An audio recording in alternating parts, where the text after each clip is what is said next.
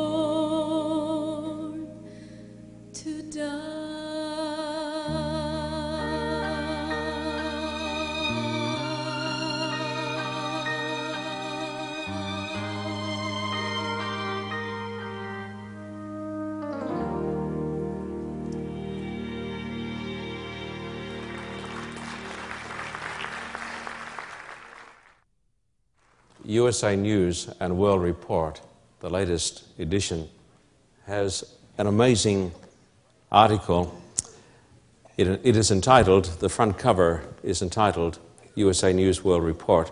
This is December nineteenth, Waiting for the Messiah. It's not talking about when Jesus came, of course, the first time. It's talking about the widespread belief around the world that Jesus is going to come again. Of course, this is not a religious magazine. This is about as secular as you can get. I want you to notice the cover again. It has a picture of the Blessed Virgin Mary, has a picture of Jesus as a baby, but it's entitled Waiting for the Messiah. I want to read you a portion of this wonderful article. It's entitled The Christmas Covenant. Was Jesus' birth part of a divine plan leading to a golden age? Scholars are re-examining the biblical prophecies. The Advent season in church tradition is a time of sacred anticipation as Christians prepare to celebrate the birth of Jesus Christ some two thousand years ago in Bethlehem, in a Bethlehem stable. For believers through the ages, the joy of Advent lay in their understanding of that humble birth as a divine promise fulfilled, the swaddled baby in the manger as the long-awaited Messiah. But for many Christians, the comforting images of the Christmas season are linked to another, more mysterious prophecy, that of the apocalyptic second coming of Christ. Ancient liturgies and modern Advent observances alike point to the promised return of Jesus in what many Christians believe will be a cataclysmic event that will end history and inaugurate a divine kingdom on earth. Belief in an apocalyptic end to history is by, mo, by no means limited to the religious fringe. A new U S A News poll has found that nearly sixty percent of Americans think the world will end sometime in the future. Almost a third of those who think it will end Uh, I'm sorry, almost a third of those think it will end within a few decades. And more than sixty-one percent say they believe in the second coming of Christ. It is amazing that around the world, among not millions now, but billions of people, there is a growing conviction that something tremendous is about to burst upon the human race. Millions have the conviction that God is about to intervene and that Christ is about to return.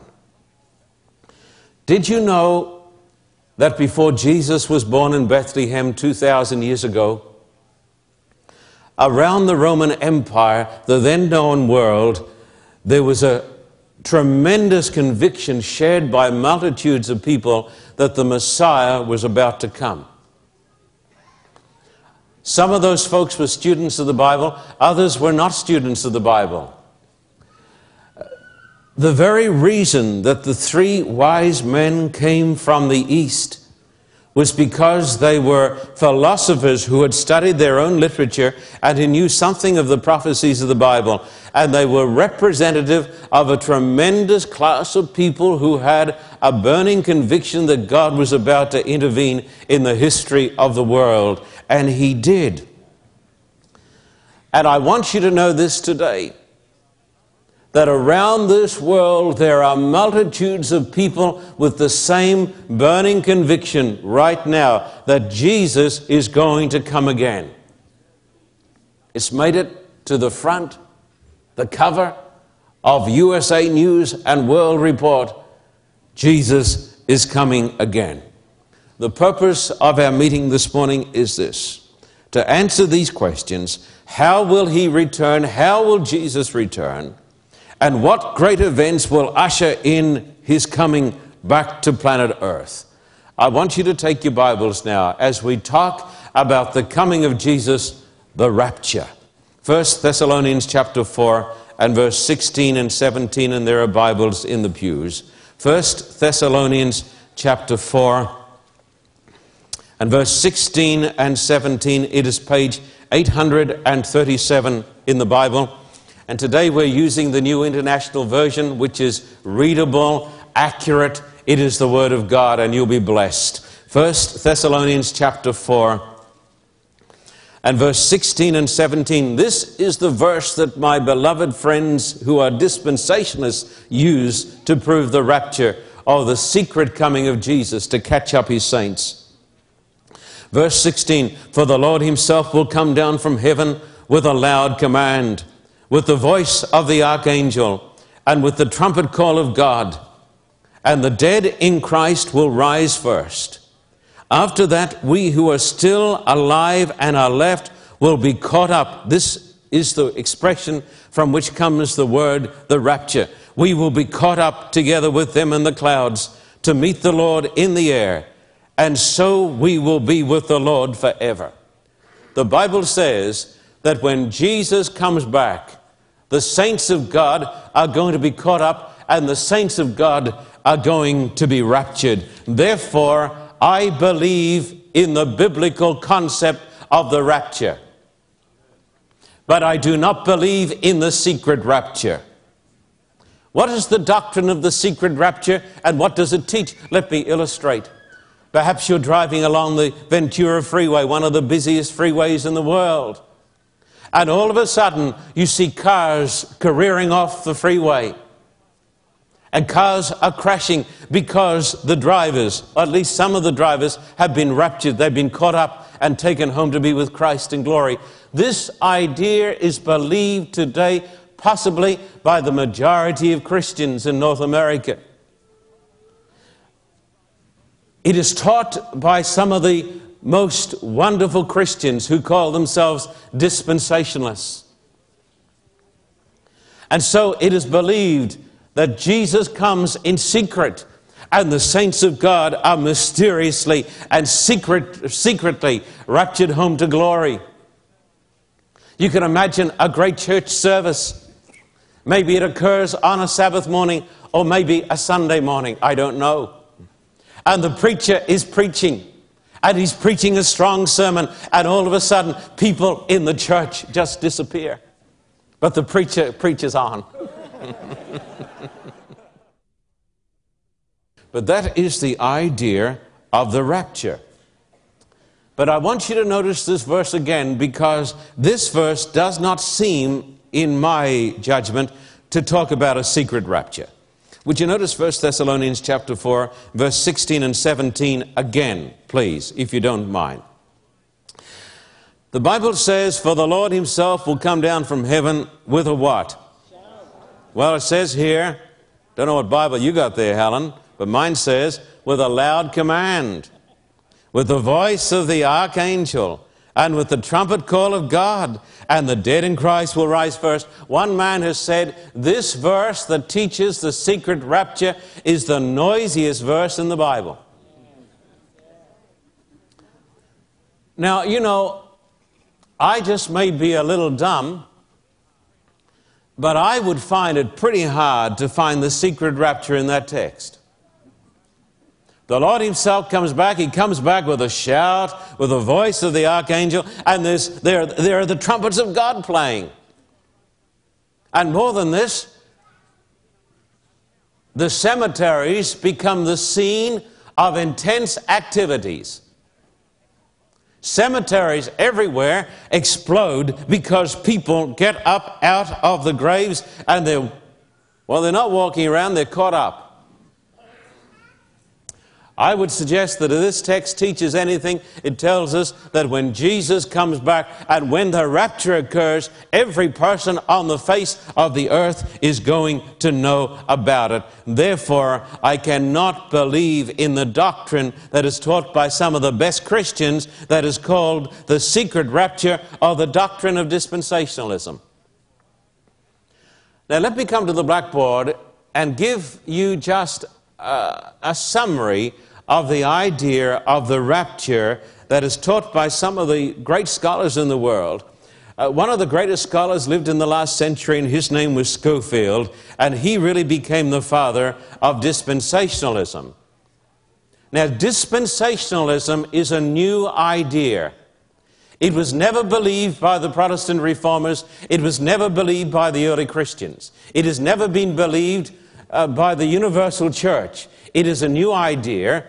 And as I told the people on Tuesday night, it, uh, if, if it is true, it is rarely new. And if it is new, it is rarely true. Now you say to me, but this Sabbath-keeping business is a very new idea. If it is new, it is rarely true. If it is true, it is rarely new. And you say, this Sabbath-keeping business is a very new thing. No, it is not. It is as old as the world. But the doctrine of the secret rapture is new. Therefore, I do not think, on the whole, it could be true.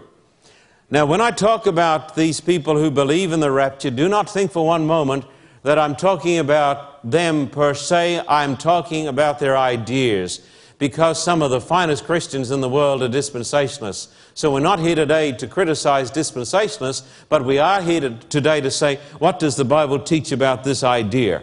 So let me come over here to the blackboard, and let me give you just a tiny summary of the ideas as held by dispensationalists. Every person here in this great church knows about the doctrine of the seventy weeks. You all know about it, don't you? Daniel nine talks about the seventy weeks. God said in Daniel nine, verse twenty-four and twenty-five, seventy weeks are determined upon your people, upon the Jews, to finish the transgression, to make an end of sin, to bring an everlasting righteousness, to seal up the vision and prophecy, and to anoint the most holy. The seventy weeks is divided into a number of sections. You have seven weeks, then sixty-two weeks, and then you have the last week.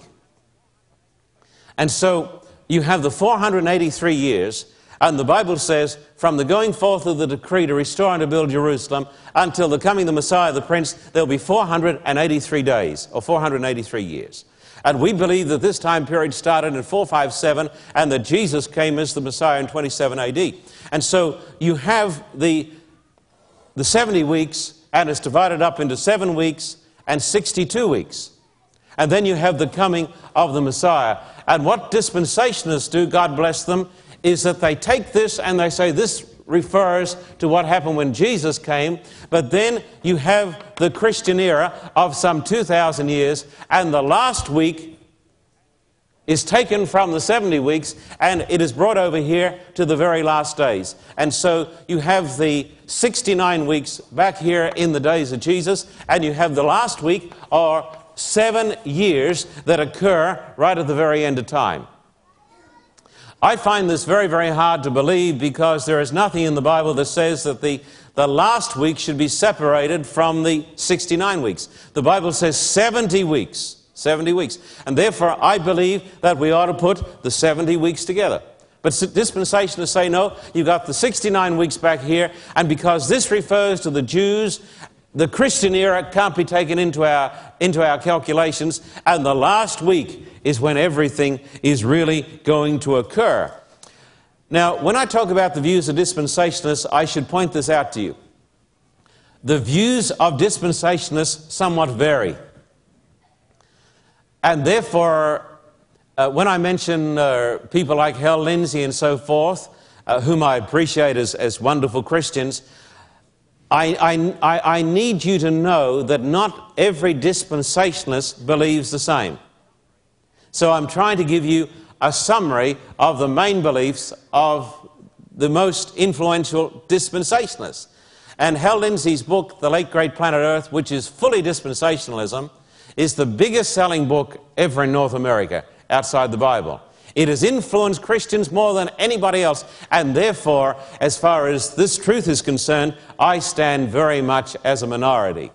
And so here they have the sixty-nine weeks, and then they have the last week, and somewhere here, many say right here, the rapture takes place.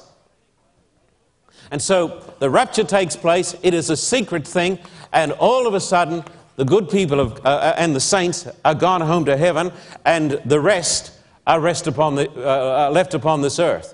Then comes the Antichrist, and he rules for twelve sixty days. The Antichrist certainly is not a person who uh, fulfilled the prophecies in the Dark Ages. This, you see, is not historicism. But the Antichrist is a person still to come right down to the very end of time. And the Antichrist comes and he rules for three and a half years. Now, when it says in Daniel nine that he makes, he rules for three and a half years and he does this work, we believe that it's talking about Jesus in his ministry for the three and a half years. They say, no, it's not talking about Christ, it's talking about Antichrist. And so it's the Antichrist right down at the end of time. And he makes a covenant with the Jews, the people of God. And after three and a half years, he brings to an end the sacrifice and the oblation. We believe that refers to the cross. They say, no, this doesn't refer to the cross. This refers to the Jewish sacrifices being stopped in the Jewish temple. And therefore, these dearly beloved brethren in Christ believe that the Jewish temple is going to be rebuilt. That is why all eyes are on Israel.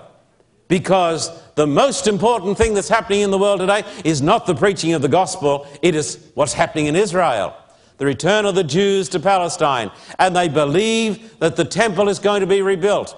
And already Christians and Jews have united together to actually rebuild the temple. Did you know this? Did you know that the, the, the altar and all of those things, they're already made. They're already made and they're finished, waiting to go into a restored temple. Uh, they've even contracted with a farmer in Missouri to supply red heifers so that the sacrificial system can be set up again in the temple. And so sacrifices will be taking place in the temple, and then the Antichrist will break his covenant with the Jews. And he'll bring an end to the sacrifices and the burnt offerings. And then all hell breaks forth upon the, uh, upon the world, and the great time of trouble comes upon the church. Not the church, because the church is in heaven. It comes upon the world and upon the Jewish people. And then hell reigns upon the earth. But God raises up not a Christian remnant, but a Jewish remnant. Now the remnant church occurs. The remnant church comes into being and goes out into the world and preaches not the gospel of the cross, but the gospel of the kingdom. And more people are won to the gospel of the kingdom through the preaching of this Jewish remnant than happened all through the two thousand years of Christendom. And so the great work of the preaching of the gospel doesn't take place in this era, it takes place after the rapture. And then the Russians come down from the north. The Antichrist. The Russians come down from the north and they joined forces uh, with other heathen powers in the world, and the Americans come to help the Jews. And there's a bloodbath over there in Palestine. And then Jesus comes back with the saints and sets up his kingdom on the earth. It is a wonderful, wonderful doctrine. As far as I'm concerned, and I say this in Christian Charity, it is a wonderful doctrine. If you preach it, people will get excited. That's why people got excited with what was going over, uh, over in the Middle East during the Gulf War. They said, this is a part of what's going to happen. The Russians are going to come down soon. This is why all the television evangelists were hyped up over this. There's only one big problem with the doctrine of the secret rapture and all of these things. It is a wonderful idea. It is great preaching. It is exciting. But it's not taught in the Bible. Otherwise, it's a good idea. Now, while there may be variations on the theme, with dispensationalism, there are some common beliefs that are held by all. Number one, the rapture is secret. Number two, the church of the true believers is caught up before the great tribulation. Everybody is caught up, you see? This is also a wonderful idea because it says we're not going to have any trouble. We're all going to be caught up and we're going to go home to glory. Hallelujah. You see, live it up. If you become a Christian, you're going to be saved any trouble. And so the church is caught up. And the church does not go through the great tribulation. If it is so, I say hallelujah, because I get enough tribulation as it is. Now, let me tell you folks something. If it is true, let us rejoice.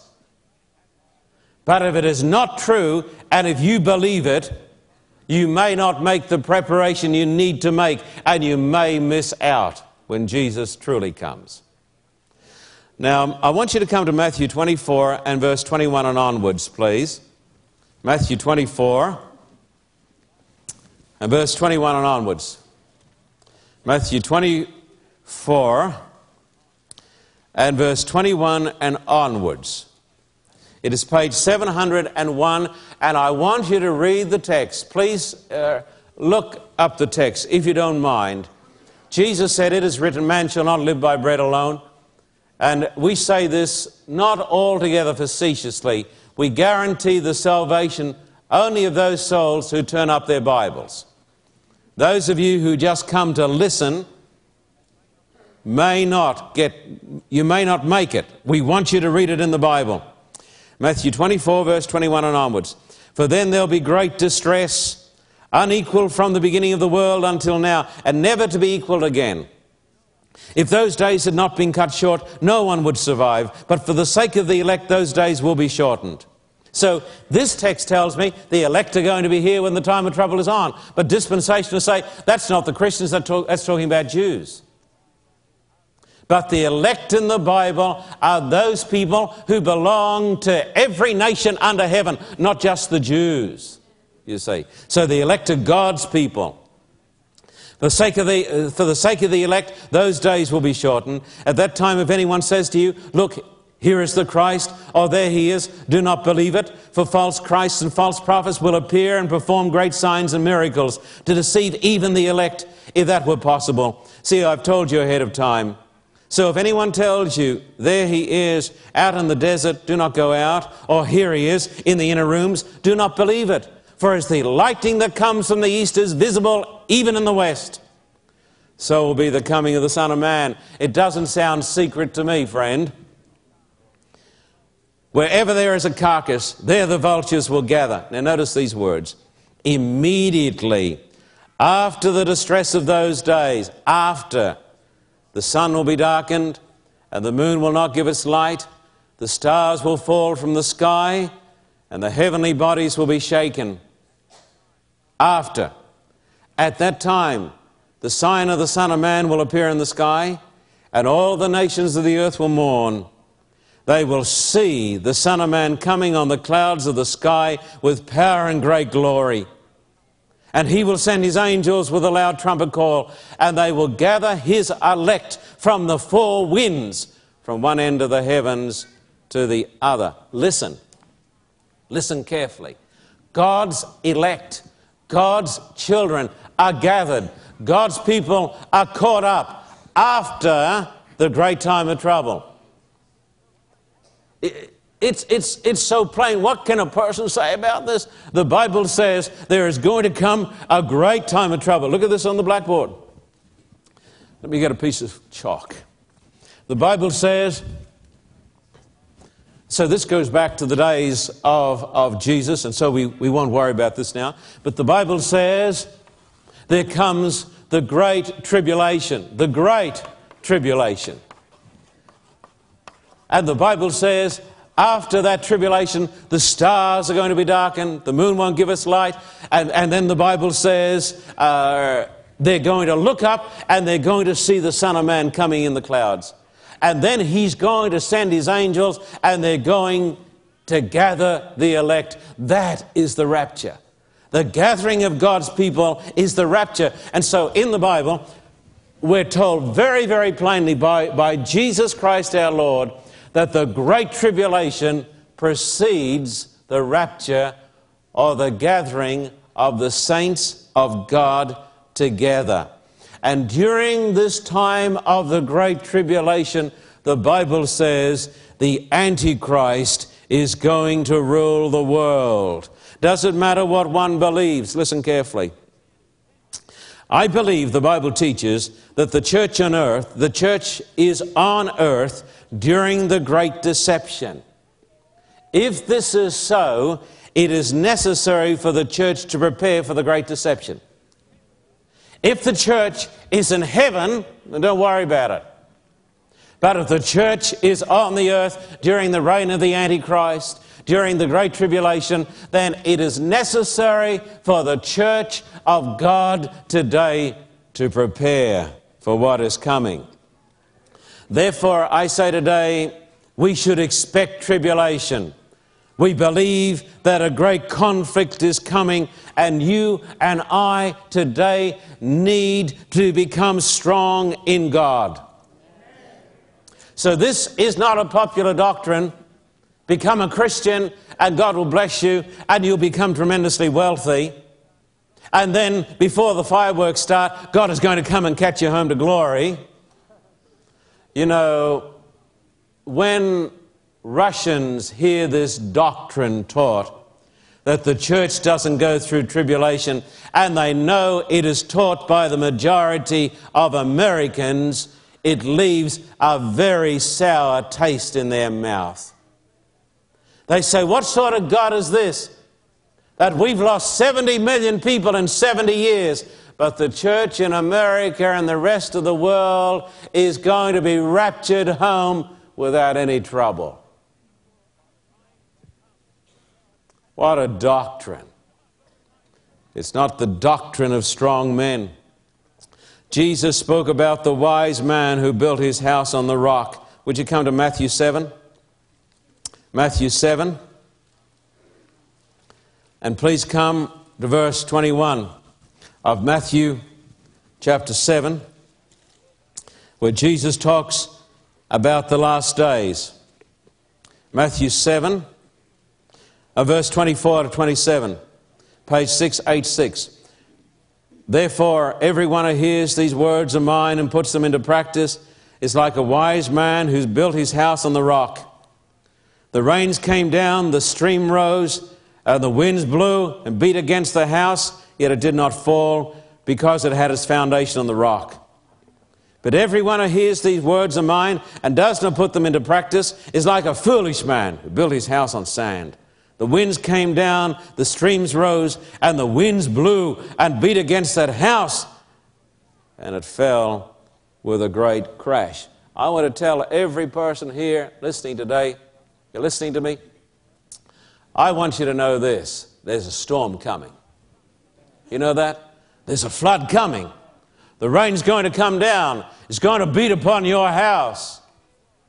Don't think that you're going to be safe in glory, strumming a, a harp.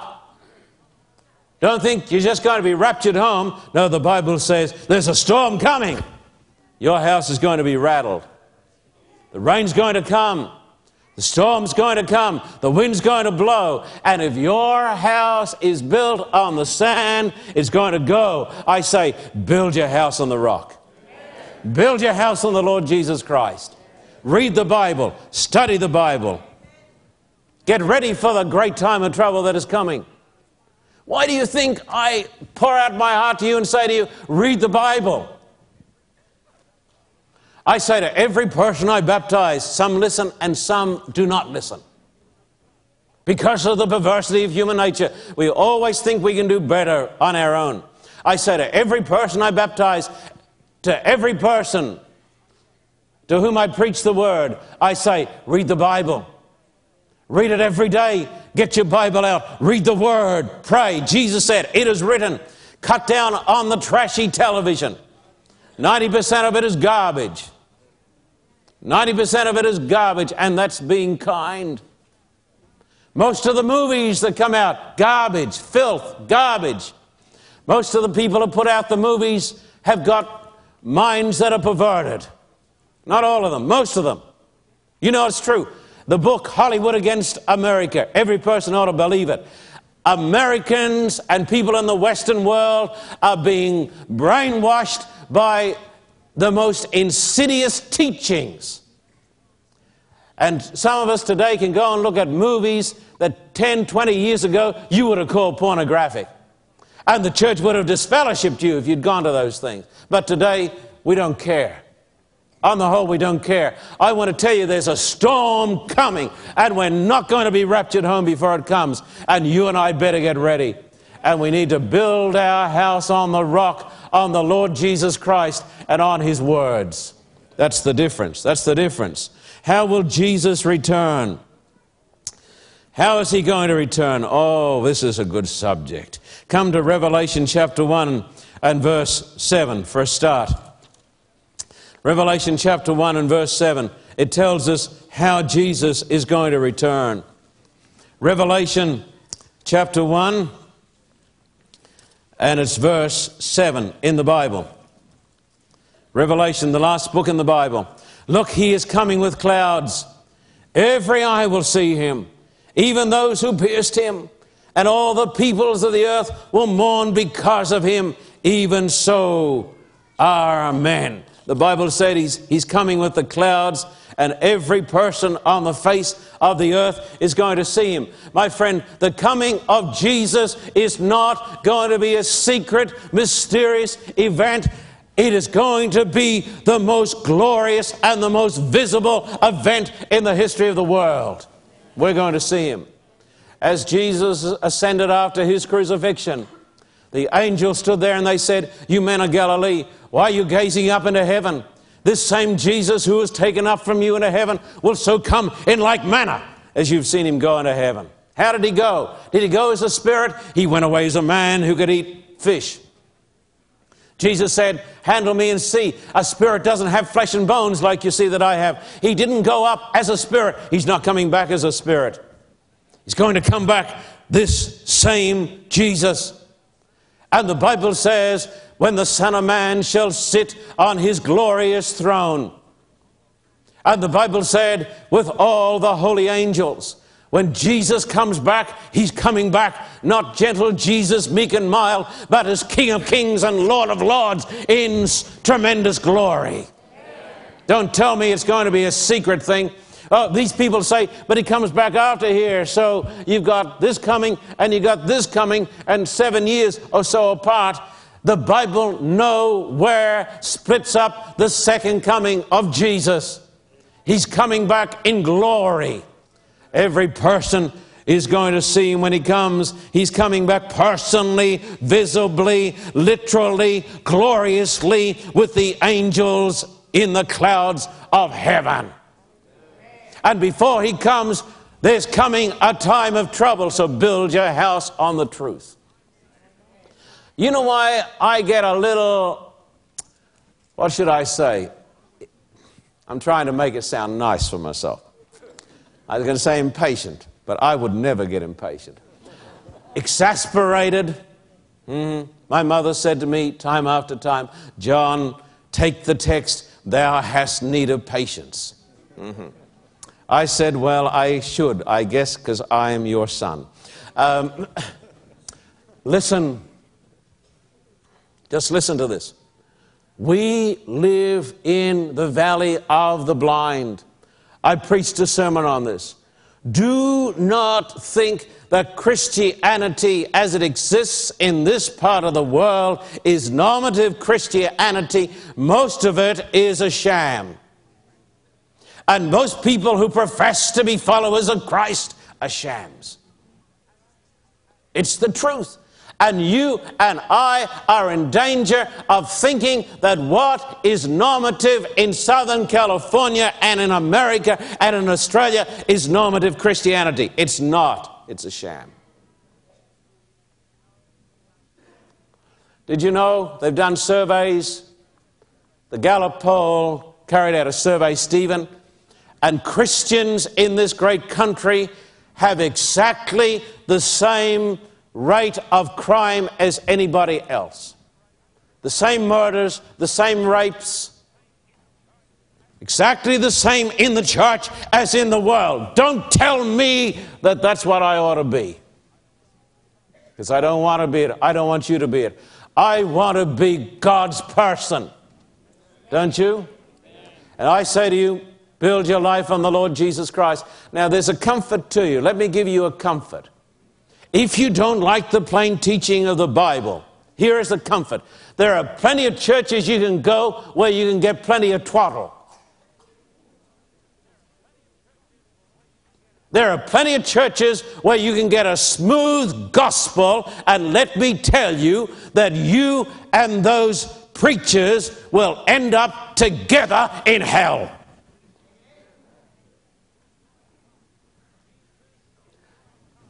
Jesus is going to come. He's going to raise the dead. But before the church is resurrected, there is a time of trouble coming for the church. And Jesus said the wind is going to come, and the rain is going to come, and the lightning is going to flash, and there's going to be an earthquake thrown in too. And Jesus said, the people who build upon the rock are going to be okay. What are the last great events? Well, this is enough for eight sermons. Let me give it to you in a few minutes. Number one, the preaching of the gospel. Matthew twenty-four, verses nine and onwards. Matthew twenty-four, verses nine and onwards.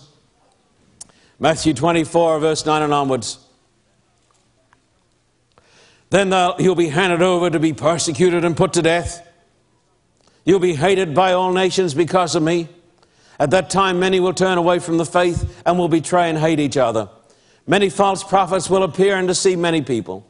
Because of the increase of wickedness, the love of most will grow cold. But he who stands firm to the end will be saved. And this gospel of the kingdom will be preached in the whole world as a testimony to all nations, and then the end will come. It's preached before Jesus comes. So when you see standing in the holy place the abomination that causes desolation, spoken of through the prophet Daniel, let the reader understand. And then he goes on and talks about what people will need to do. The Bible says, before the second coming, before the rapture, the Antichrist, the abomination of desolation, stands in the holy place. The Bible says there comes a time of trouble, and the Bible says at the same time the gospel goes to the whole wide world. You listen to me. There'll be no sold souls saved after the rapture. There'll be no preaching after Jesus catches up his people. If you're going to be saved, you better get saved now. Hmm. The Bible tells us that there comes a reign of terror that I wish I need not even mention. And when I talk here about the preaching of the gospel, I mean the preaching of a blood-red gospel. I mean a gospel that talks about a bleeding Christ. I mean a gospel that says you can be saved through the blood of the atonement, not by the works of your attainment. Revelation fourteen, you know the passage, it talks about the three angels' messages that goes to the whole wide world. And then the great prophecies of Revelation thirteen are fulfilled that talk about the beast, the image of the beast, the mark of the beast. This idea says the beast, the image, the mark of the beast that occurs after the rapture. It's all tied up with the Jews. It's tied up with a revived Holy Roman Empire. But the saints are home in glory. But the Bible says, don't you be fooled. The church of the living God is going to confront the Antichrist. They're going to see the seas turn to the blood of a dead man when the seven last plagues are poured out. When intercession ceases, as is taught in Revelation chapter fifteen, when the door of mercy closes for the human race. And then God calls out a remnant. Revelation chapter twelve, verse seventeen. Revelation twelve, verse seventeen, which will ultimately be fulfilled during the last great conflict. Revelation twelve, verse seventeen.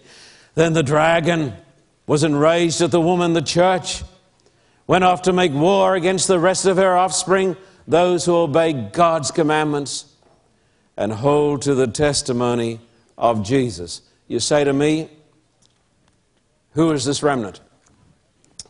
Well, my beloved friends who are dispensationalists say, well, that's a remnant of Jews. That's why they keep the commandments. Because Christians don't need to do that. They don't need to keep the Sabbath or the Ten Commandments. So they've got to be a, a group of Jews. I want to tell you, they are a group of Jews spiritual Jews. I believe that the Israel of God today is made up of Arabs and Jews and Americans and Russians and Australians and Spanish and Croatians, all of those people who have been saved by the blood of Christ. That's the Israel of God. And during the time of the Great Tribulation, when the Antichrist is persecuting, that's when the true remnant of God is going to be revealed. And God says, here they are, they keep the commandments of God, and they have the faith of Jesus.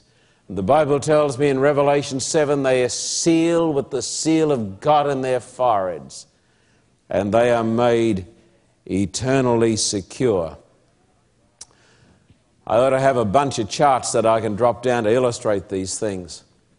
So the two viewpoints are miles apart. This is a great idea. It's held by some great, wonderful Christians, far better than I'll ever be. But that's all you can say for it. This is God's idea. It's taught in the Bible. And the Bible says that after the gospel has been preached in all the world, after the Antichrist has done his best and his worst, after the Great Tribulation, after the sealing of the saints, after the seven last plagues, after the la- last great message to the world, after the close of probation, the Bible says Jesus comes. The resurrection takes place. And those who have survived the Holocaust are caught up in the clouds. And Paul says, so shall we ever be with the Lord. That is the truth, I believe, of the Bible. What must I do? Number one, believe in, rely upon Jesus for salvation. There's only one way you can be saved. That's by grace. Number two, build your life on the Lord Jesus Christ. Build your faith upon the rock. Don't look at people. Don't look at the church. The church is faulty because it's made up of faulty people like you and me. But look to Christ. Build your faith upon the Word of God. A person whom we value greatly wrote these words, only those who fortified their minds with the truths of God's Word will stand through the last great conflict. I call you today, whether you like it or not,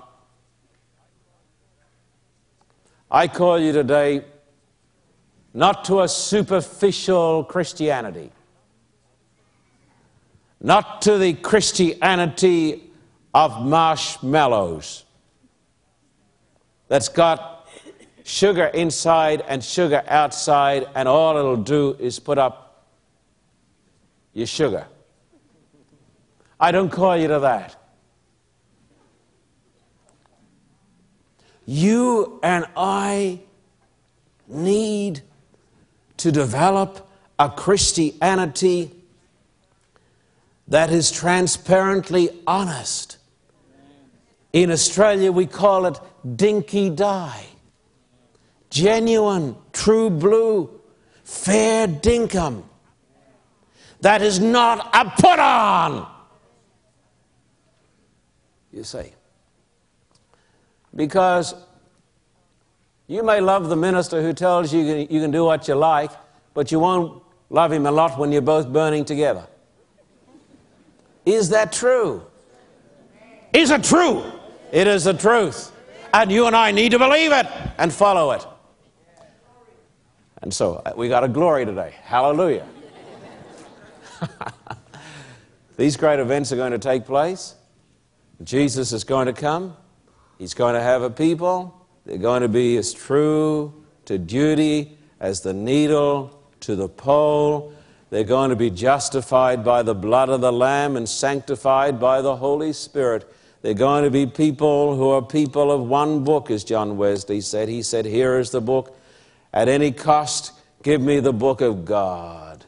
I want to make this book the guiding factor in my life. I want to read it every day, and I want to be ready when Jesus comes. So please bow your heads.